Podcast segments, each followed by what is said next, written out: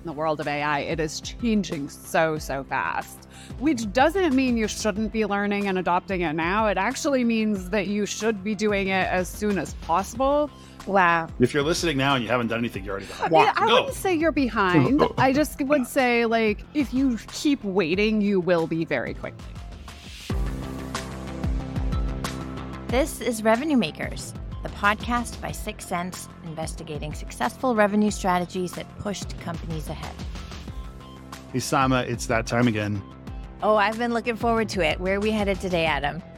Well, this is going to be a fun one and certainly a very timely conversation. So, we have Nicole Leffer, who is a B2C and B2B marketer turned CMO AI advisor Amazing. and marketing strategist. And she's known for harnessing the power of AI against things like social media, demand generation, product marketing. Had taken all these things and is now actually out helping marketing teams and empowering them with the skills and the strategies they need to actually bring AI to their companies. So she's worked with CEOs, CMOs, VPs, and all go to market leaders. I mean, I don't have to point it out. AI is everywhere, and Nicole is awesome. She's been at the forefront of how this technology can be applied across revenue teams. It's an exciting time, but with things happening at breakneck pace, it is hard to keep up. And frankly, she's got insights by the truckload. So by the end of the episode, I'm pretty sure the audience is going to have some actionable tips on how to bring AI to your team if you haven't already and how to make it successful. Let's do it. All right, we're in we it. We are in it. Nicole, thank you for joining us. This is perhaps the most timely conversation. What, we're what do you mean, Adam? Like, is this a hot topic? I- It is. Apparently, in the last, something has already changed in the last 12 Oh, seconds. I forgot sort of to new- look in the last three minutes of years Yeah, that's wow. happened. And so I hope I'm not too out of date. I, I, I don't know. It's, it's exhausting, but it's, it's also pretty wild and, and dare I say fun, but you know, so we, you know, we're talking about, we talk to revenue teams, we're talking about revenue makers, we're talking about all that fun stuff. And I think there's so many conversations about AI for marketing or sales, but like, what's your perspective on like the most significant ways that AI is affecting the whole B2B, like the entire revenue process? And you could go anywhere with that, but would love to hear your. General thoughts. So I think what's really incredible about AI and where our tools already are is that it can help everybody with whatever their own weaknesses are. So where it's going to be the most beneficial to you, Adam, or you, Saima, is probably going to be different because where your strengths and weaknesses are going to be different. So if it can pick up some of the slack and do the things you don't want to be doing and help make that easier, faster, higher quality, Yeah. it's Yeah. going to be beneficial to every single person in a go-to-market organization. Which is wild, right? Because yes, marketing evolves, sales evolves, CS evolves, but nothing it AI is truly such a catalyst in terms of how everything is changing so quickly. I mean, Nicole, before you jumped on and we started recording, you were mentioning that you did a podcast 6 weeks ago and you just listened to it and you're like so much has changed since I- then. any other industry, it would have been like I recorded this a year ago. It was that dramatic of a difference of what happened in the last five, six weeks in the world of AI. It is changing so, so fast, which doesn't mean you shouldn't be learning and adopting it now. It actually means that you should be doing it as soon as possible because it's getting harder and harder to get caught up and learn. It's much easier to learn the foundational elements and be continuously building as more stuff is coming out. I can't imagine like waiting another year to jump in on this stuff. The people who have Yeah. it already. Wow. If you're listening now and you haven't done anything, you're already behind. I, mean, I wouldn't say you're behind. I just would say like if you keep waiting, you will be very quickly. Yeah, yeah, And Yeah. it's going to be so expected. Like it's not going to be that long before this is expected in the same way email mm. or being able to do a Google search is expected. It's just part of doing your job. Yeah. Before we jump into all the questions we have, Nicole, like let's talk about change. Your career is a whole new career because of AI. Like, can you just speak a little bit about that? Yeah, I mean, it's been so wild. So, I come from a unique background. I actually was in both B2B and B2C marketing as the owner of an e commerce chocolate ingredients company. And oh I started that, that while amazing. I was still in college during a change time. It was early 2000s, early e commerce. And so I kind of grew up in that. So, I've been through this whole change thing before that moved fast. This moves so, so much faster. I stopped doing that in 2020, did some marketing consulting for a while, decided I do not want to be a consultant. That is not for me. Joke's on me, right? uh, but uh, went in and uh, got a role at a B2B SaaS company as their head of marketing. And that's where in 2021, I brought on these AI tools for my team immediately when I started and saw very quickly how huge they were. And I was probably driving everybody in the entire company nuts trying to get them to all use AI too, because it was just so mind blowing. And um, left them last August and got deeper and deeper in AI. And I did not plan to become an AI consultant or teach marketing teams and go to market teams how to use AI. But by virtue of the fact that at this point I've been using it for almost two and a half years, um, wow. which is unheard of in this lifetime. Yeah. I've had CMOs, CEOs, CROs all coming to me like, help us adopt this. And so it has been a wild change to my life. And at this point, I have no idea. I don't know. Everybody's like, what are you doing next year? Like, what's your business plan? I'm like, business plan. How do you have a business plan in AI consulting when I don't know what's coming out in three hours? It's like, yeah, Tuesday is questionable. yeah. yeah. So it's been wild. It's a daily change in AI. What? Actually, you said two and a half years, yeah. right? So going back two and a half years. Or two years, so 6sense we've been we've been we've been in ai world for a while. We've had products and, and so forth but what did that even look like two and a half years ago? You know in the generative was there even generative at that point? And, yeah you know? that's what i brought on initially. So we brought on grammarly and another tool called anyword. And i will say which i still use both of those tools to this day. I love them. But you know i would say that the generative AI was a lot more advanced than I think people realize. Like two years ago when I brought it on, it was it still had issues. You know, I mean, it was still definitely a lot earlier than it is now.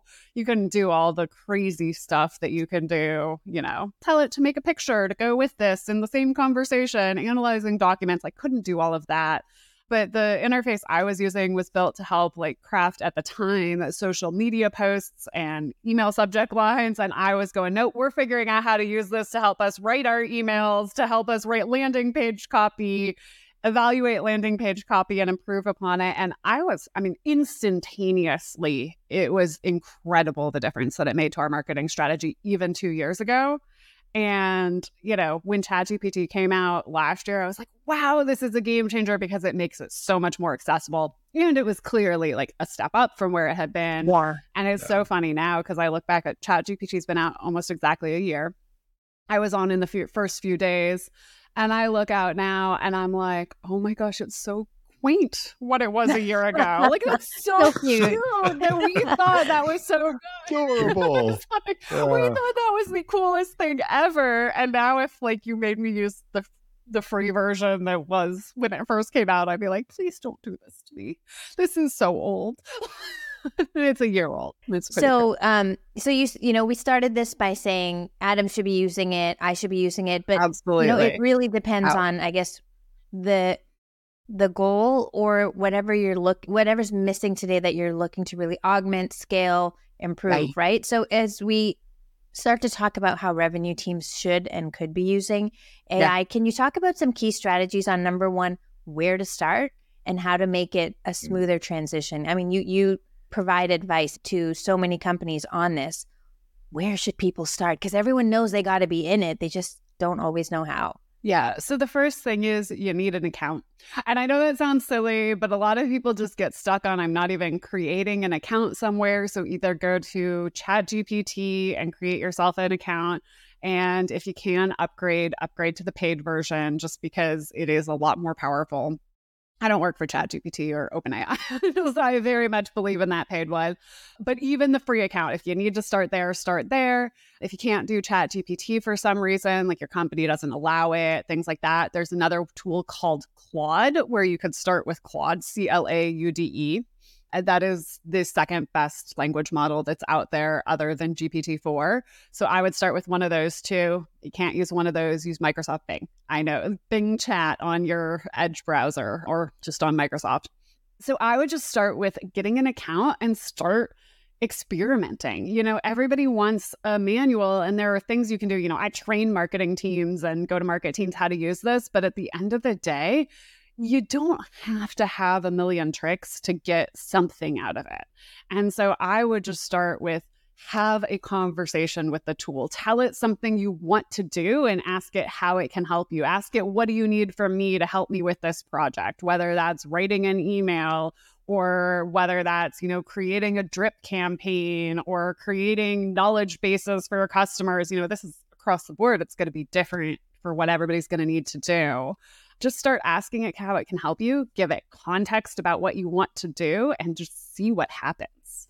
Because a lot of it is it's it's intimidating. You have people like me, you should include this and this and this and this in your prompt. But at the end of the day, that's for the best possible results you can get a lot. I mean, I was sitting here getting ready for this and I was on ChatGPT on the voice thing, just talking to it while I straightened my hair and just like having a conversation. Great, by the way. Thank you. But yeah. Uh, I wanted to know if this platform could blur my background or if I needed to clean my clean my background before we started. And I just had a conversation with it while I'm straightening my hair. It went out, searched this platform, figured that out for me, gave me an answer. So I knew what to prepare for. It wasn't some fancy prompt. It was literally me asking my phone a question. So it's really just playing. That's where you start. If you've never touched it, touch it. See what you could do.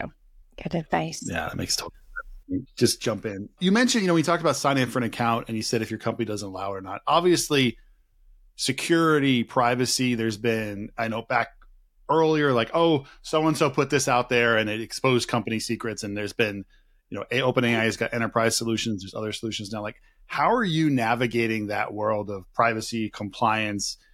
And I'm sure you yeah. talk to different customers from like, eh, to whoa. Yeah. Uh, that, very that's, technical that, terms there. Yeah, that's yeah. Um, that's, that'll be my snippet for today.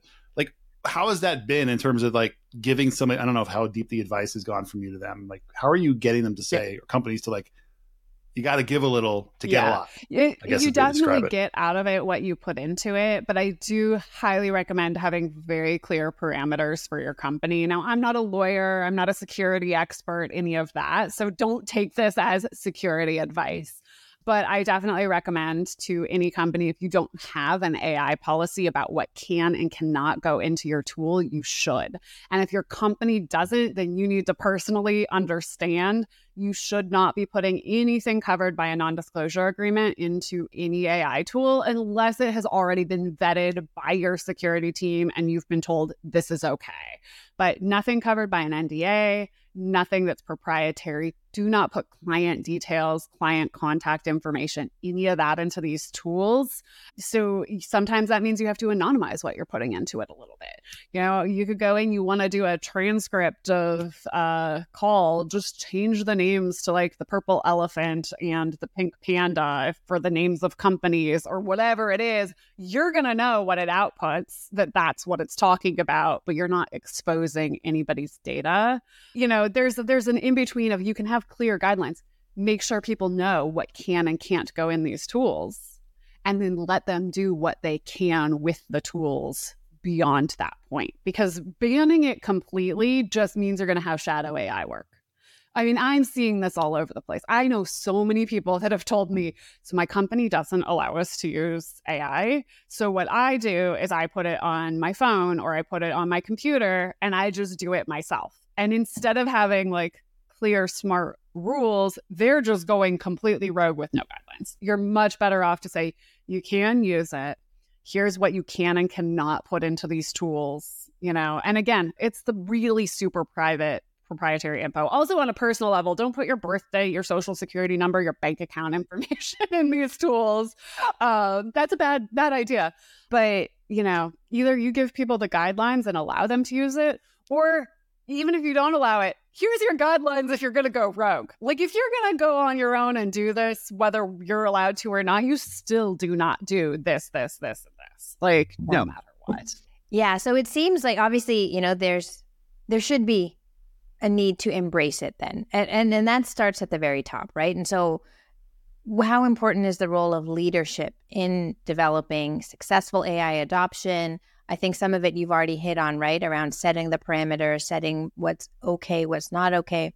But what else could leaders be doing to yeah. encourage their teams to take advantage of, of everything that AI has to offer? Oh, so much. And it is so important, like what a leader does, because you've got, you're going to have the people going rogue using it no matter what. But the vast majority of people aren't going to use it unless you really are leading them on this. This is change management, right?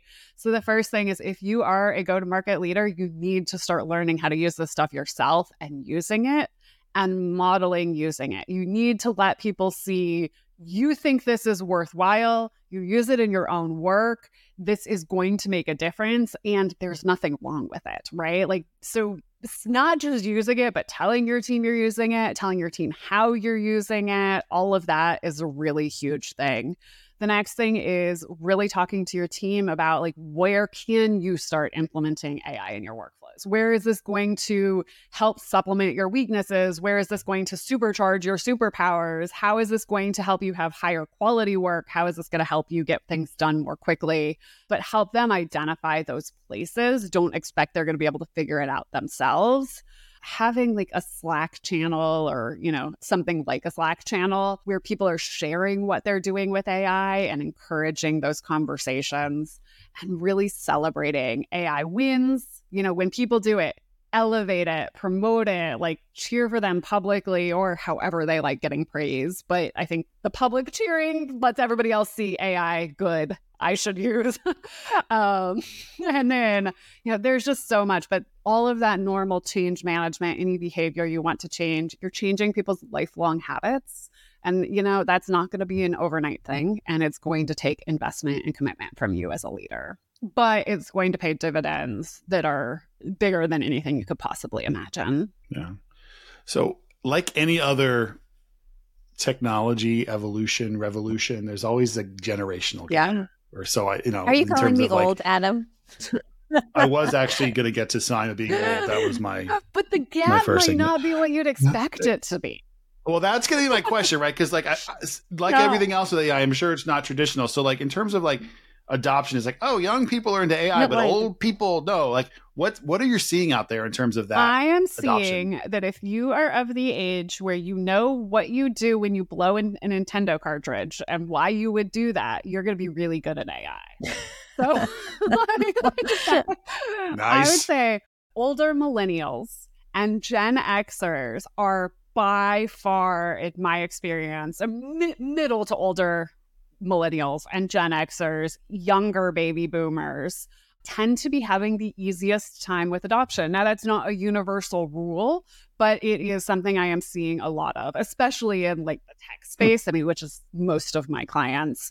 I have some hypothesis around this, and the biggest one being that if you have lived through the birth of the hmm. internet, email, Google, everything has changed and you've had to adopt Zoom, like all of these things, one thing after another after another. Your entire life has been adopting new technologies, learning how to use it, and a lot of it being taught, like having to learn it without a user guide, right? Like it wasn't just ready. You could Google, how do I do this, and get an answer if you have had to do that over and over and over, it's second nature to do it again with AI. Right. Makes sense. People under a certain age, if you were born with an iPhone in your hand, you know, if you're too young to remember navigating technology before technology was finished, because in many ways, like, has your computer changed that much in the last decade 20 years? Like has it like really like using your computer changed that much? Has using a phone changed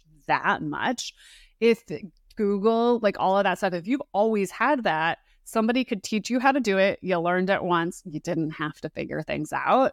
And so it's a new life experience. The younger generations are having to figure out how do I adopt this? So, a lot of the leaders I'm talking to, I'll come in and they'll be like, So the young people will be fine. I don't need to worry about them. It's the older people. And I'm like, no, no, you need that's to so make interesting. sure you Oh. are not Yeah. putting the pressure on the young people to figure out how to do this themselves. And it's nothing, leave the older people behind.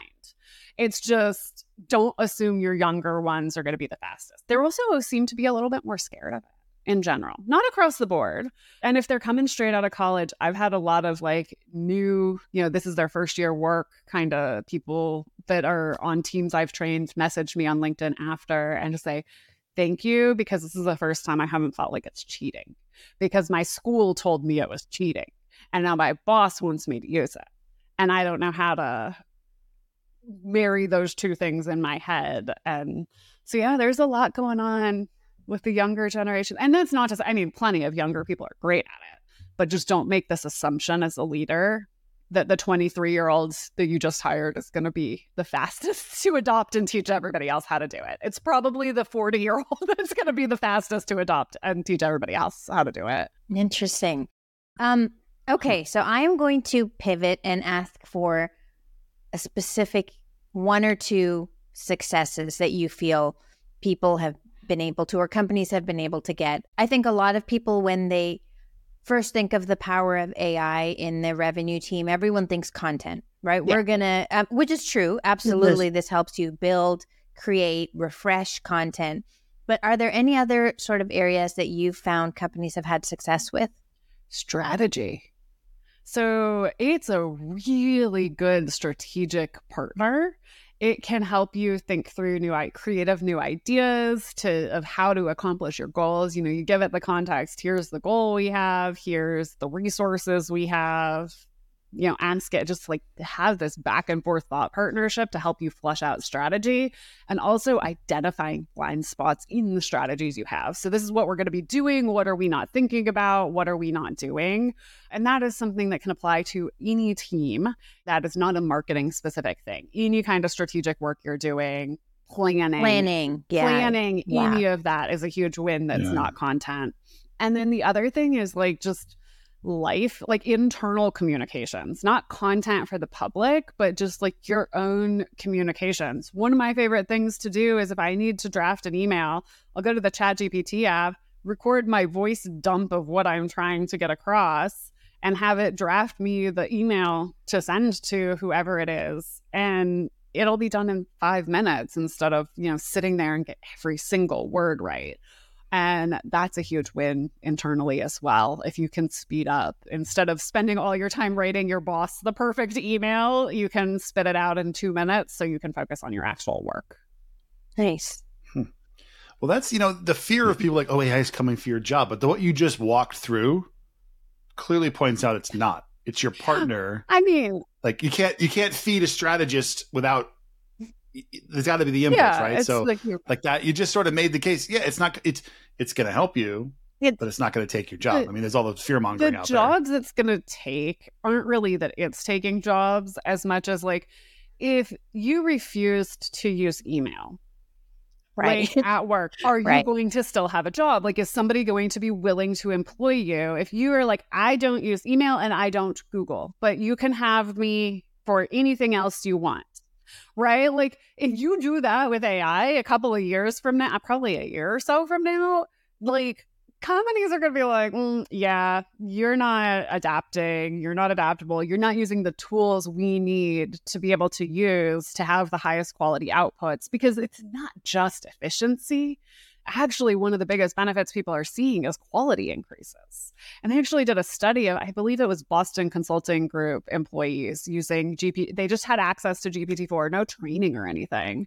And they compared the quality of the outputs. And people who had the ai 40% higher quality than the ones that did not have the ai and so these things, like if you're not willing to use these tools, you're not going to have a job for that long. But it's not because the tools are taking your job; it's because you're refusing to take the to use the tools Yeah. is costing you your job. So there's a huge difference between those two things. Yep. I mean, I think of one of our most compelling use cases at 6sense around generative AI, and it has been almost exactly those two points you just raised quality and consistency of output, right? And for us, that is our BDR team. And Yeah. they, you know, we love our BDRs. They are frankly the best in the business and they generate a whole lot for this company. And we've just augmented what they do with generative AI to scale the quality of their outreach, customization, provide the prospect with a great experience. And it's not taken BDR's jobs away, but I think it's taken things off their plates that maybe were just repeatable and not so interesting. And it's allowed them to really up their game in terms of the outbound communication with prospects. So it's, it's a perfect example. Yeah. And when you can do things a little bit quicker with a higher quality, you're more likely to do it consistently. Just like you said, like, you know, I post on LinkedIn very consistently because it's so much easier than it used to be. And it's all my own ideas, it's all my own stuff, but it's just so much quicker to crank it out and so much easier to get it to that point of being high quality that I can be proud of. And so it definitely makes it much easier to be consistent. when we were when we started off, we were joking about it's been three seconds, something else has changed, and it's been more than three seconds. Now that we're twenty Oh, minutes I'm in, gonna be like Uh, so hours of research after we're done Yeah, to see what it's- happened in the last 30 minutes. and we're in trouble. We're definitely in trouble. How does a team actually keep up? Right? Like, is is it just like don't bother? You're not going to keep up, but just sort of like you know jump on and hold on for dear life. And any tips there? Uh, roller coaster, hands up, like Yeah, seriously. Um, you know, so I think the biggest thing is you've got to keep give yourself permission that you don't have to know everything that happened the minute it happened. You're not falling behind if you don't know the latest thing the second it happens. You also do not have to learn every single tool. In fact, I actually recommend the opposite. I recommend you figure out your base tool or two that are going to be like used throughout everything you're doing and like tune out the rest of it at least until that's habit and like something you really know. So you maybe like you need to keep up if you're if ChatGPT is that tool or Claude is that tool, you're keeping up with what is happening with ChatGPT's updates. Like what can I be learning about how to make the most of this? What can I be learning about what they've rolled out? Or if it's Claude, you know, around what they're doing, but you don't have to keep up with what every single company in AI is doing. You keep up with what's the most relevant and also what's got staying power because like there's a lot of squirrels like you know looking for acorns or dogs or whatever squirrels look for every direction but at the end of the day most of these companies are not going to be here six months from now so like don't try to learn every tool that has some cool little feature try to pay attention to what is like probably got staying power and focus on that. But you don't have to be up to the minute. I mean, heck, I struggle with, oh my gosh, I'm like so behind. I'm like, I live and breathe this every single day. But like, we're joking about like the last 15 minutes, what's happened. And I'm sitting here in the back of my mind going, I haven't even looked at AI news today because I've been in meetings all day. Like, I don't actually know. You got a I'm cold so sweat. behind. And like, yeah. the reality is, you don't have to be up to It's Yeah, going to be okay. It'll, It'll be be okay. okay. All right. Good. Um, I'm going to ask a question on behalf of Adam because he hasn't asked it, but I wonder if he's thinking it. So, uh, because he runs growth marketing, he owns our website, he owns our digital, right? If all the content out there, and I'm I'm obviously exaggerating, but if all the content out there is AI generated, optimized, like how do you start to stand out? Like how do you differentiate? What are the implications for SEO? What's the implications for great content? I don't know. It's just I feel it's a whole new world. That's a lot to unpack. So let's start out with how do you stand out and differentiate? What most people are doing when they're creating content with AI is they're doing it wrong because they're having the AI come up with the ideas for the content and write the content and go off all of its own knowledge base, which is essentially just regurgitating in new words stuff that already exists because it's already learned the stuff and now it's regurgitating it. So, the first thing you want to do to stand out in an AI content driven world is use your own ideas. You want to be giving it, here is what we are like. It may be writing the content, but it's writing the content from your bullet points, your ideas, your transcript of a podcast that you've done, your transcript of yourself just talking We're about. actually all Yeah. AI right now, by the way. This is not Yeah. yeah, we're not real. I keep wondering when people are going to figure out that I'm not real. Um, no. Okay. Um, but yeah, infusing everything that you're creating with AI with your own ideas is, you know, it's just helping you write it instead of that it's actually coming up with the concepts. first way to st- stand out, that's also going to help you with SEO, right? Like, because uh, SEO is not looking for regurgitated ideas, it's looking for your own unique thought leadership. So, looking at the AI as a way to help you bring your own ideas to life instead of coming up with the ideas is the first key uh, to the content that's actually really good with AI. The other piece of that with SEO is making sure you're not writing it for like using the AI to write it for a computer. You're using the AI to write it for a human that just happens to have some SEO optimization in it. And at the end of the day, your human reader is still the priority. And then the other piece of that is, is SEO even going to matter? And that's like a whole nother conversation to unpack. But I'm not sure how long SEO, as we know SEO, is going to be a thing. I would imagine this is going to be replaced by AI optimization, and it's going to be this is just my guess, but it's going to be the ideas become the thing you're optimizing for rather than the like actual words because the AI is going to consume the things on the internet. The things are ideas. It's trained on these, you know, entire websites, entire pages, and then it's going to be sharing back you know these ideas and you're hoping it's crediting you but i don't know. We're still learning how on earth to yeah it's that's like that's the whole like make your head explode when you realize are we all going to even use google search anymore? In the form that we think of search or are we going to tell our kids one day? The same way like kids are getting like cds of big artists now and they don't know what how to open them and use it. We're going to tell our kids like there was this thing it was called a search engine hmm.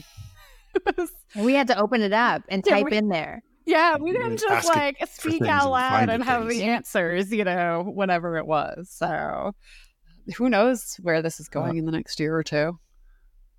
I don't know if the second part of your or Saima's questioner is like on the next episode of Revenue Makers that Simon now hosts by herself, but I don't know if that's where we we're. don't need Adam. oh, Yeah, it's just, you know, oh, that covers. Uh, AI is I'm not just kidding. taking your job. it might well, change your I'm- it- job, you know, but it's not like, it's yeah, change- it might yes. change your job. But, you know, somebody's going to have to figure out how to solve all these challenges. So it should be you. Yeah. I It's your figure it job now, Adam. the next, to in the figure it out. section.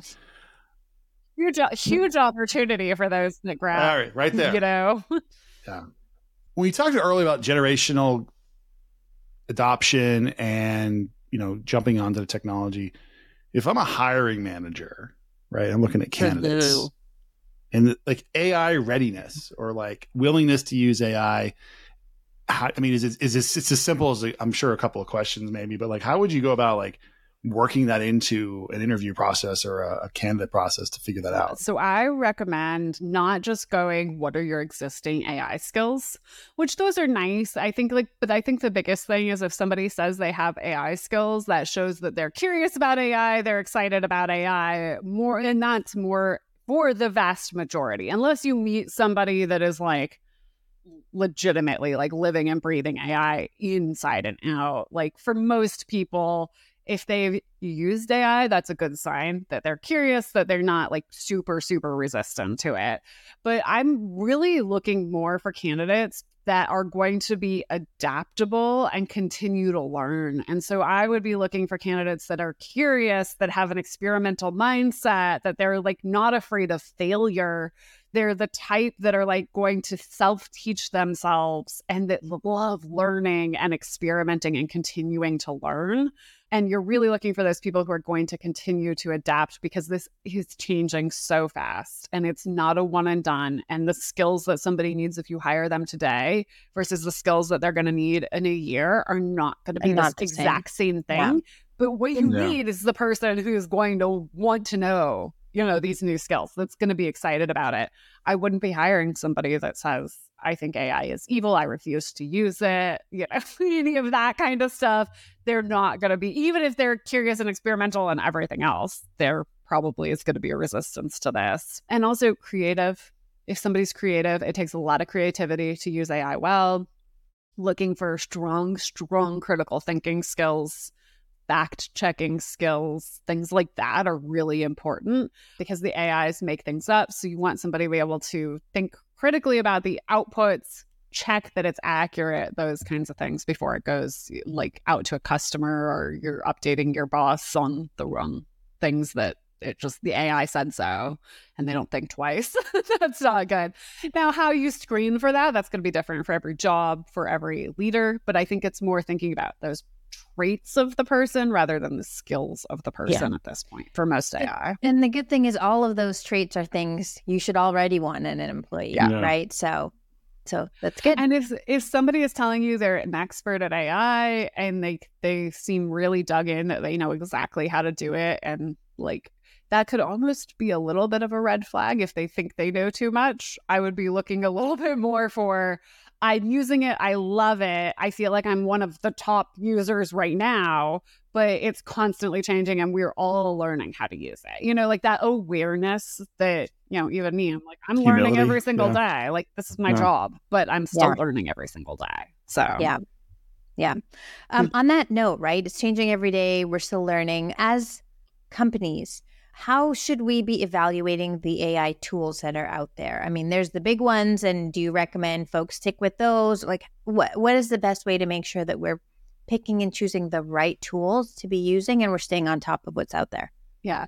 So the first thing is I would have like a core foundational tool that is like everybody uses it, at least like the go to market team or each individual team that you've got a big group of people using the same thing as a core foundational tool that can go through everything. So usually this would be like a chat GPT or a Claude, something like that, that is like your language model that's kind of your go-to.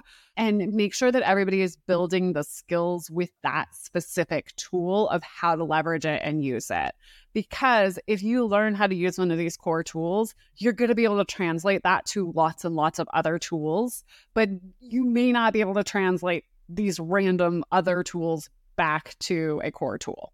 So I say, like, first have that one foundational tool and make sure people have adopted it, learned it, built a habit around using it before you start bringing in lots of other tools. Now, there could be some exceptions to this, like, there may be certain teams, certain roles, certain use cases that you need to also immediately bring in something new, but it's usually probably going to be like a specific role that needs it.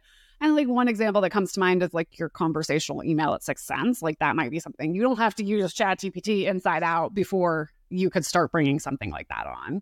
But for most tools, first learn that core tool, whatever it is going to be for your company.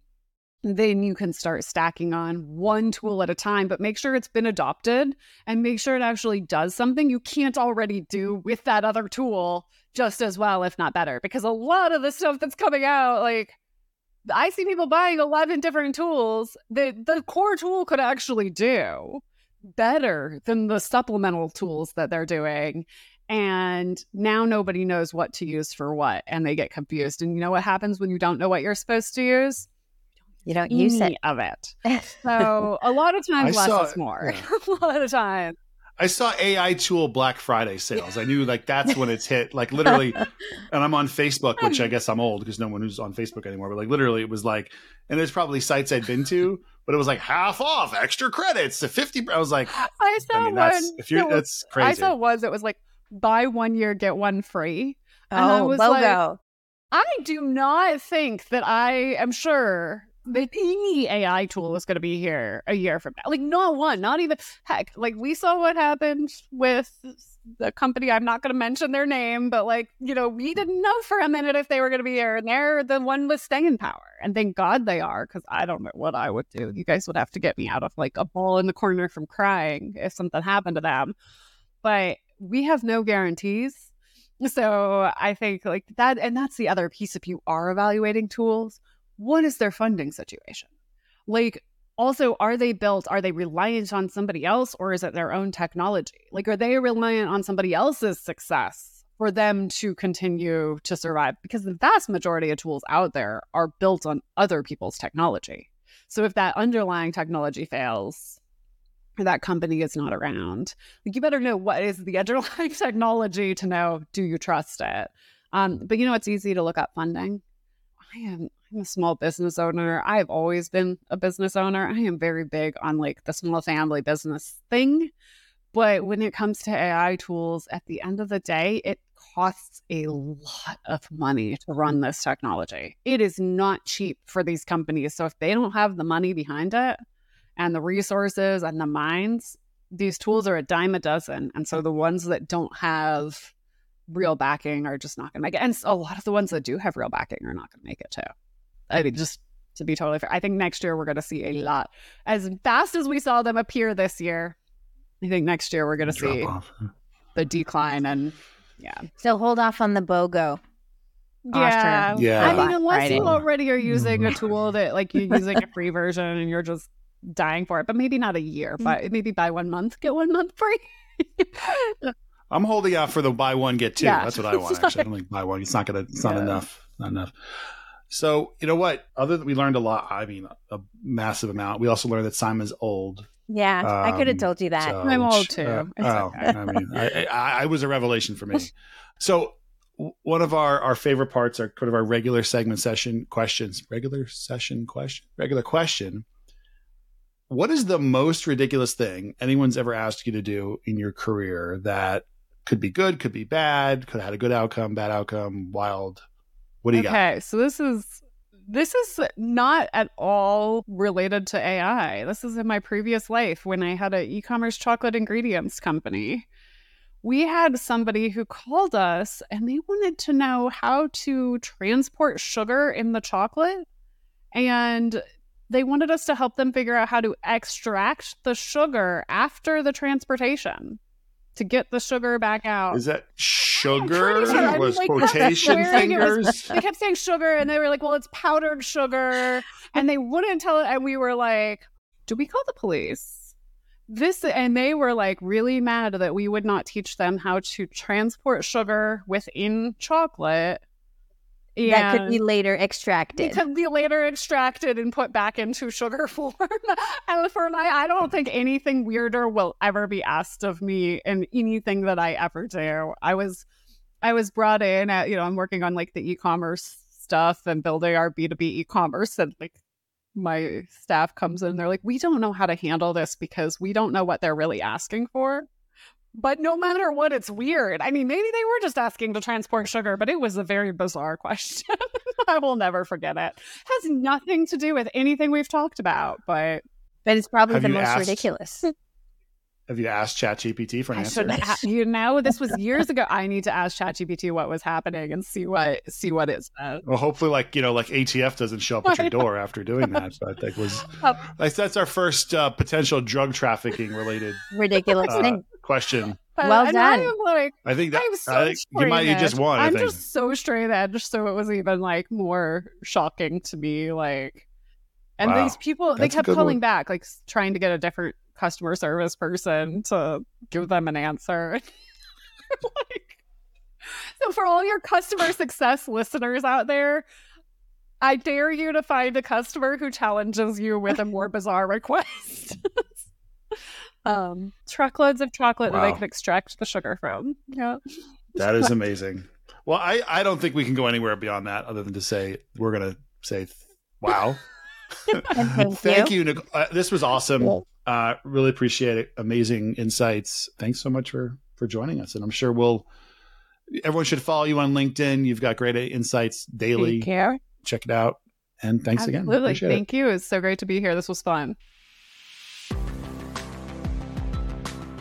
You've been listening to Revenue Makers. Do you have a revenue project you were asked to execute that had wild success? Share your story with us at 6sense.com slash revenue. We might just ask you to come on the show. And if you don't want to miss the next episode, be sure to follow along on your favorite podcast app.